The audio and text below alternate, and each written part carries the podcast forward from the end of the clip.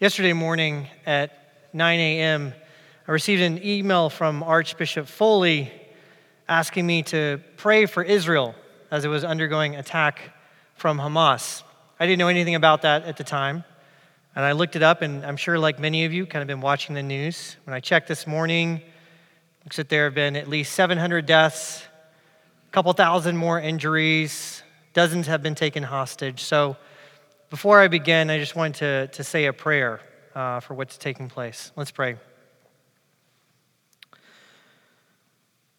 Father Almighty, you are the King and ruler of the nations. And right now, we ask that you would bring your rule to the situation in Israel, that you would be the defender of the defenseless, that you would restore to families those who have been taken, that you would bring an end to the violence, that you would protect the innocent. And we ask in faith that not only you would just bring an end to this hostility and attacks that are taking place, but that you would bring genuine peace to a region that has not known it for a long time. We ask this in the name of Jesus Christ, the one true Lord. Amen. You may be seated.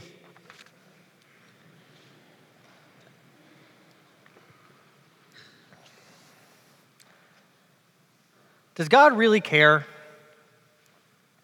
I know that seems like an odd question for me to ask. I'm the one with the collar, standing up here on a Sunday morning in the middle of a worship service. You would think I would know the answer to this. Of course, God cares.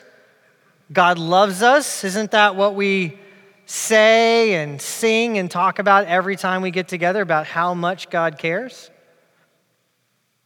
But even if you know the right answer to that question, even if you believe it, that doesn't mean that sometimes that question doesn't still bother us. That we don't still ask, does God really care? Some of you might remember several years ago, we had a speaker that came to the church, Kelly Kapic, and he was, he was sharing his experience that he and his wife have had as she has gone through chronic pain for the last 13 years or so. And when it started, it was very unexpected. Tabitha was in good health. Their kids were in grade school at the time. Their kids were in good health. They were, they were doing well. And then all of a sudden, she was driving home one day from a meeting and she just had this sharp shooting pain that started going through her leg. And it got so severe, she had to pull over to the side of the road. She couldn't even make it all the way home. Had to call Kelly, ask him to come help.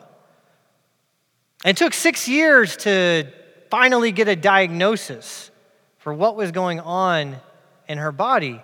And it turns out that she developed a rare disorder that sometimes known as man on fire syndrome.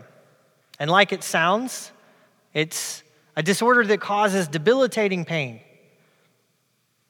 And since that time, her life has not been the happy, healthy, carefree life that she thought she was going to have with her children once they were in college. Since that life, her life and Kelly's life has been this this daily, constant reminder of pain and limitation and suffering. And that's when Kelly came here, he, he shared about how that's really challenged their faith. Not that they're not both committed Christians, they are. In fact, Kelly's a, Kelly's a professor of theology.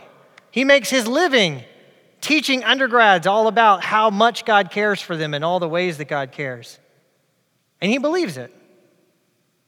But that doesn't mean that sometimes they still don't ask the question because if God really cared, if God really cares, then why is Tabitha still in pain? If God really cares, why hasn't He healed her? And Kelly and Tabitha, they're not the only ones that ask this question. Just this past week, I had the opportunity to have a conversation with a young woman in a coffee shop. And she was telling me about some of the real difficulties that she's experienced over the last several years. As loved ones have died, watching a friend go through years of incredible pain and suffering, And that's left her with some very difficult questions, questions that really disturb her. Why? Why did God allow this particular friend to go through that pain? Why would God take this person from our family? Why did He allow that death? She doesn't really have an answer to those questions. And, you know, as I met with her, I didn't really have an answer to those questions either. I couldn't explain why. And I understand where she's coming from. And even though she never put it in these words, I could tell behind her questions, there was that even more fundamental nagging question Does God really care? It's always a comfort to know that you're not the first person to ask this kind of question, not the first person to struggle. And that's one of the reasons I actually I really enjoy, I really like our passage from the Gospel of John this morning that we read just a moment ago. Because here's a story, here's an occasion when people are wondering and asking, does God really care? And at least on this occasion, Jesus actually does give an answer to the question. It's, it's not the answer they expected. It's probably not really the answer we want to hear, but he does answer the question. But before we look at the passage that was read, before we kind of focus on this conversation that takes place with Jesus and Martha, I want to I want to begin by looking at the context of what's happening here. So I invite you to get your Bibles, your phone, or in the pew, open your Bibles to John chapter 11 as we look and see what's taking place. Now, here's how John begins his account of these events in verse 1.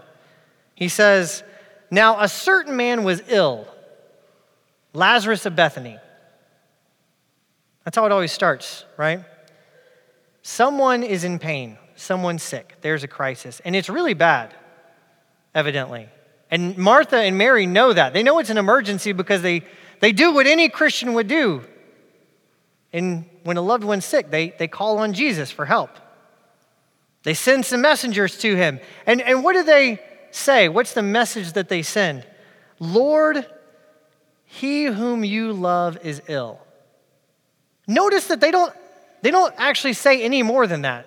They don't spell out for Jesus exactly what he needs to do. They don't tell him precisely what they want from him because they shouldn't have to. It's obvious. Lord, he whom you love is ill. Do something about it.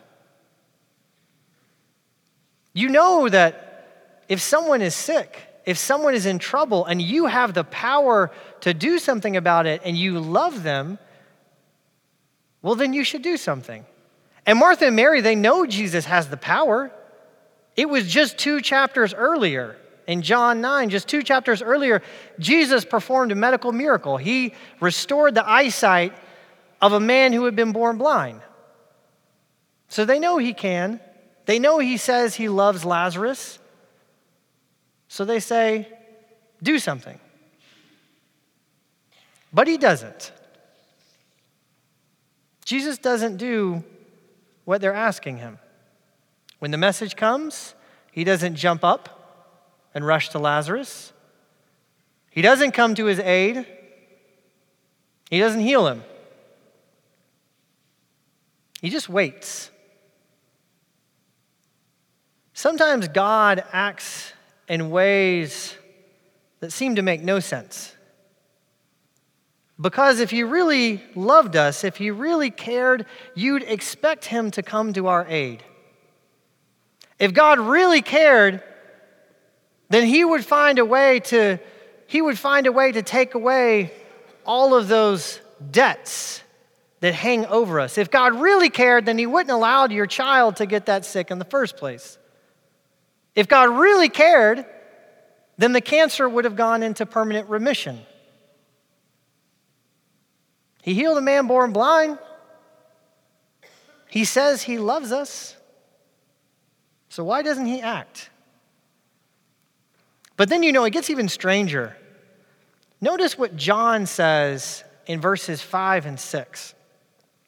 Now, Jesus loved Martha and her sister and Lazarus. So, when he heard that Lazarus was ill, he stayed where he was, stayed two days longer in the place where he was. You catch that? Jesus loved Martha and Mary and Lazarus, and so, because of that, that's why he stuck around and didn't do anything? It's such a strange statement that John makes. I've noticed some contemporary Bible translators actually think it must be wrong and they correct it in their translations. This is how the Good News translates, the Good News translation. Here's how it translates these verses Jesus loved Martha and her sister and Lazarus. Yet, when he received the news that he was sick, he stayed where he was for two more days. Well, that makes more sense. Yet, Jesus loved them, yet, despite his love for them, nevertheless, because of some higher, greater purpose that he had, even though he loved them, he didn't come. The only problem is that's not actually what the Greek text says. The message does something very similar. I like this one. Jesus loved Martha and her sister and Lazarus, but oddly, yeah, I know. But oddly, when he heard that Lazarus was sick, he stayed on. We can't explain this. At least that makes the point pretty clear. This makes no sense at all. Supposedly, Jesus loves them. We don't know why he's sticking around and not doing anything. It's strange, it's odd. Again, though, that's not actually what the text of John 11 says. The ESV, translation that we read this morning, um, it, it seems odd what it says, but it actually is very faithful to how the, the basic Greek words, what they mean. Jesus loved Martha and her sister and Lazarus so he stayed. If Jesus really loved them, you'd expect him to go. You'd expect him to do something, to go heal Lazarus. But John says that he waits. And he says that evidently the reason he waits is precisely because he loves them. Not that they understand that. That's a hard thing to understand. When Jesus does finally show up to Bethany, and Martha hears that he's there, and she runs out to greet him. What's she say? We read it just a moment ago. It's in verse 21. She runs out. She doesn't say, Hello, Rabbi, it's good to see you. She says, Lord, if you had been here, my brother would not have died. Lord, if you had been here, my brother would not have died. It's hard to miss the accusation in those words. Lord, where were you when he was sick? You should have come. You could have saved him. We sent a messenger. Why weren't you here? Don't you care? Same thing happens when Jesus sees Mary. Keep in mind, this is Mary. Mary, the one who loves Jesus. Mary, who, when Jesus comes to Bethany, she insists on sitting right at his feet and listening to his every word. Mary, who has washed his feet with her hair, she's so devoted to him. Mary has trusted Jesus, and he's let her down. So when Jesus goes and sees Mary, the first words out of her mouth are the exact same words as those of her sister. Lord, if you had been here, my brother would not have died. Even the other mourners in the house, they don't really have a personal history with Jesus like Martha and Mary and Lazarus do. But even they can't make heads nor tails of what Jesus was thinking. Some of them, when they see Jesus weeping, they say, See how he weeps, see how much he must have loved Lazarus. But then how do the others respond? Could not he have could not he who opened the eyes of the blind man also have kept this man from dying? You say he loves him, this wonder worker. Well, couldn't he have done something about it? That's the question at the heart of this story. It's a question that crops up in a lot of our lives. on different occasions. God says that He cares. He says that He loves us. But if that's true, then why the inaction? Why doesn't He do something? The first answer that Jesus gives to this question is a bit unsettling. It's right after the messengers have come to tell him the news that Lazarus is ill. And Jesus says something strange to his disciples. He says, This illness does not lead to death, it is for the glory of God, so that the Son of God may be glorified through it. And you know, that's always kind of bothered me that he says that because it sounds as if it sounds as if what he's saying is well there's a set of priorities here and yeah lazarus and mary and martha their good is important. Their well-being is important but there's a higher priority which is my glory. And anytime these, these two priorities come into conflict well my glory is going to win out. And if it means that Lazarus has to be sick and maybe die, and Martha and Mary have to grieve for a while, well, as long as I get glory out of it, it's okay. You could take Jesus' words that way, which would be horrible. And we know that's not the character of God. And it's certainly not what Jesus is actually trying to say here. You have to remember that when Jesus talks about his glorification, what he's talking about is the public revelation of who he really is. When Jesus is glorified, it means that all others see the true nature and character and being of God. That's Jesus' glorification. So, what Jesus is saying here is not, well, I'm not going to go help Lazarus because I'm just more concerned with getting some fame for myself. What Jesus is saying is this moment, this occasion, this sickness, this is going to be used by God to publicly reveal who I really am and just how deep and how far my love goes and what my love looks like. This is so that the Son of Man might be glorified, so that the Son of God might be glorified, so you can know who I really am. So that's the backdrop.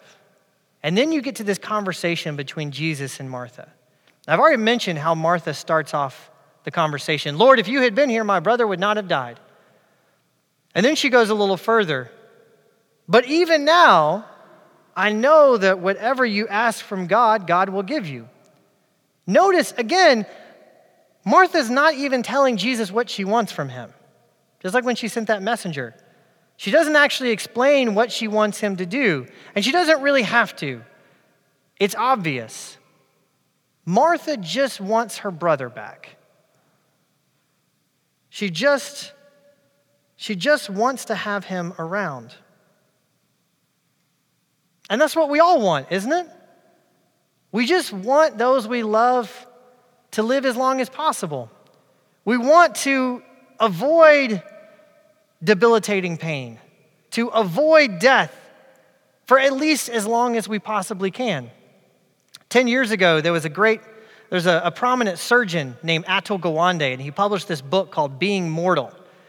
And it's all about um, his observations about, about attitudes toward death and dying and specifically how death and dying are, are cared for and, and how they're approached by people in the modern medical industry.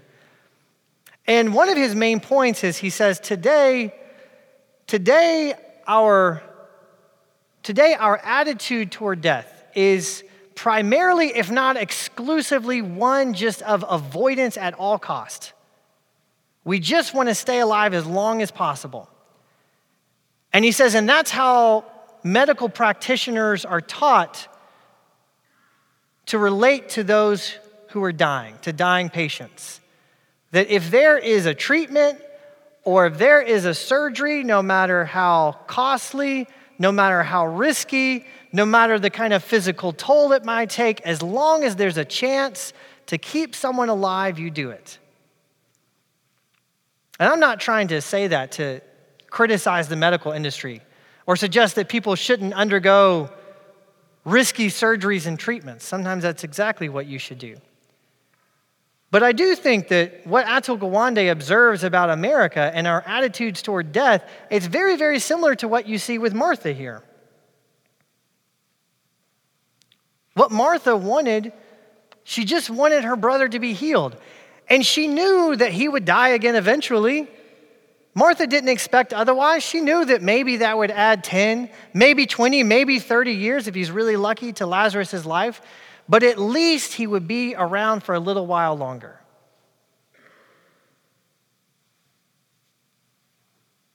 And who doesn't want that? Who doesn't want to live as long and as pain free, as comfortable a life with their loved ones as they possibly can? And if God really cared, why doesn't He give it to us? You might remember several weeks ago when Dean Paul first started this series on the I am statements in the Gospel of John. You might remember how he, he noted that when, John, when Jesus says these things in John, I am the bread of life, I am the good shepherd, that Jesus is not simply making a declaration about who he is. He's not simply telling us who he is. That every time Jesus says one of these things, he is almost always at the same time posing a question to us What do you want? What do you want from me? That's the first question Jesus asks in the Gospel of John. What is it that you're seeking? What do you want from me? And more often than not, what he's doing is he's teaching us that he is, in fact, here to give us exactly what we want, but he is here to give it to us in a way that far exceeds what we could ever even think to ask. And that's what's happening in this conversation with Mary, with Martha. When Martha tells him that he could have saved Lazarus and kept her brother alive, Jesus says, Your brother will rise again. And you can almost hear Martha sort of sighing when he says this, like as if Jesus is just offering some sort of cliche, pious, religious consolation. Yes, I know. I know that he'll rise again in the resurrection on the last day. But Jesus isn't done because Martha doesn't really fully understand what it is that he's saying. She still seems to think that the best that she could hope for, what she really wants, is just to have as much and as long a life with her brother as she can. But Jesus wants her to know that he is offering so much more than that. Martha, I am the resurrection and the life. Whoever believes in me, though he die, yet shall he live. Which is to say, whoever dies who believes in me will live in such a way that they can't even possibly imagine what that is like right now. That there is a form of life that is so powerful, so profound, so filled with love and stability and security, so unable to ever be taken away from you that we cannot possibly comprehend it. Even though he die, yet shall he live. But then Jesus says there is more. Not only will anyone who believes in me live even though he dies, everyone who believes in me will never die, which seems like a strange thing to say.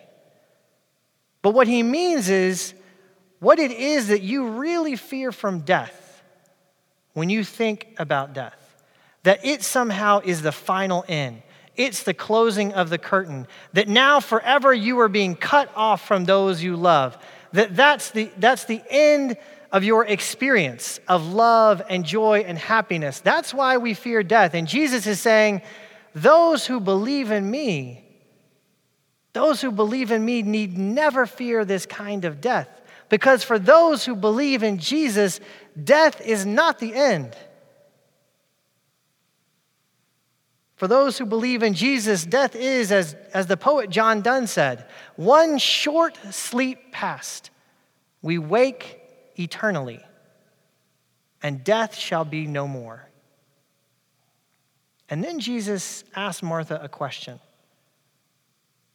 Do you believe this? sometimes I think we misunderstand that question. Because sometimes we think that the word believe just refers to someone accepting a proposition. As if what Jesus is asking Mary, Martha, is Do you believe this doctrine that I'm giving you, this religious doctrine about the resurrection? But you have to keep in mind that the word believe here, that it's a word that always means not just accepting a proposition, but more fundamentally, it's a word that refers to trust. So, what Jesus is asking Martha is not, Martha, do you believe what I'm telling you? What Jesus is asking her is, Martha, do you trust me? Even now, as your brother is in the grave, do you trust me? And that's the question that he asks of us as well. Like Martha, we're all going to face hardship. We will face trial. If you live long enough, you will face many losses. And you might be tempted to think that God just doesn't care. Or you might be tempted to, to demand that God give an account and give you a reason why. Why this particular loss? Why this suffering? Notice, though, that Jesus doesn't answer any of those questions for Martha. You know, Jesus never explains himself to Martha and Mary, not once. He doesn't tell them why he stayed around. He doesn't tell them why he didn't come. He doesn't tell them why he didn't heal Lazarus. And chances are, chances are he's not going to answer that question for you either. He's probably not going to tell you why. But that doesn't mean he doesn't care. Jesus cares more than we can possibly imagine. He knows that the best that we think we can hope for is a long, prosperous, happy life with our friends and family. But He didn't come to give us our best life now. That wasn't Jesus' purpose. He came to give us something far, far greater, something that we cannot comprehend, to give us a, a life that can never be taken away. Jesus came ultimately to give us a kind of life that we can't even begin to imagine. This week, as I was reflecting on this story, I couldn't help but remember some of the times I've heard it read and talked about. It's often used at funerals. You might have heard it at a funeral before. I have a very distinct memory of my dad standing up at his sister's funeral, and it was a very unexpected death, and it was not in a church, not in a terribly religious family, but standing up at his sister's funeral and talking about this story in John 11 and the comfort that it gives. It's a story that I myself have used at funerals. And there's a good reason for that. It's not just because well, this is a story of Jesus at a funeral, so that seems to make it very fitting. The reason is because in a moment when grief or loss or pain is very near, and when you have a lot of unanswered questions, this is a story that reminds us that even in the face of that, God does indeed care. When, when the mourners see Jesus weeping, they marvel at his love, see how much he loved. But the good news of John 11 isn't just that Jesus cares so much about us, that God loves us so much that he weeps for us. The good news is not just that Jesus cares so much that he is willing to be with us in our grief. The good news is that he has come to put an end, a final end, to everything that worries and plagues us. He has come to rescue us from what we fear. He has come to wipe away every tear, to restore everything we have lost. I am the resurrection and the life. Do you believe this? Do you trust him? In the name of the Father, and the Son, and the Holy Spirit. Amen.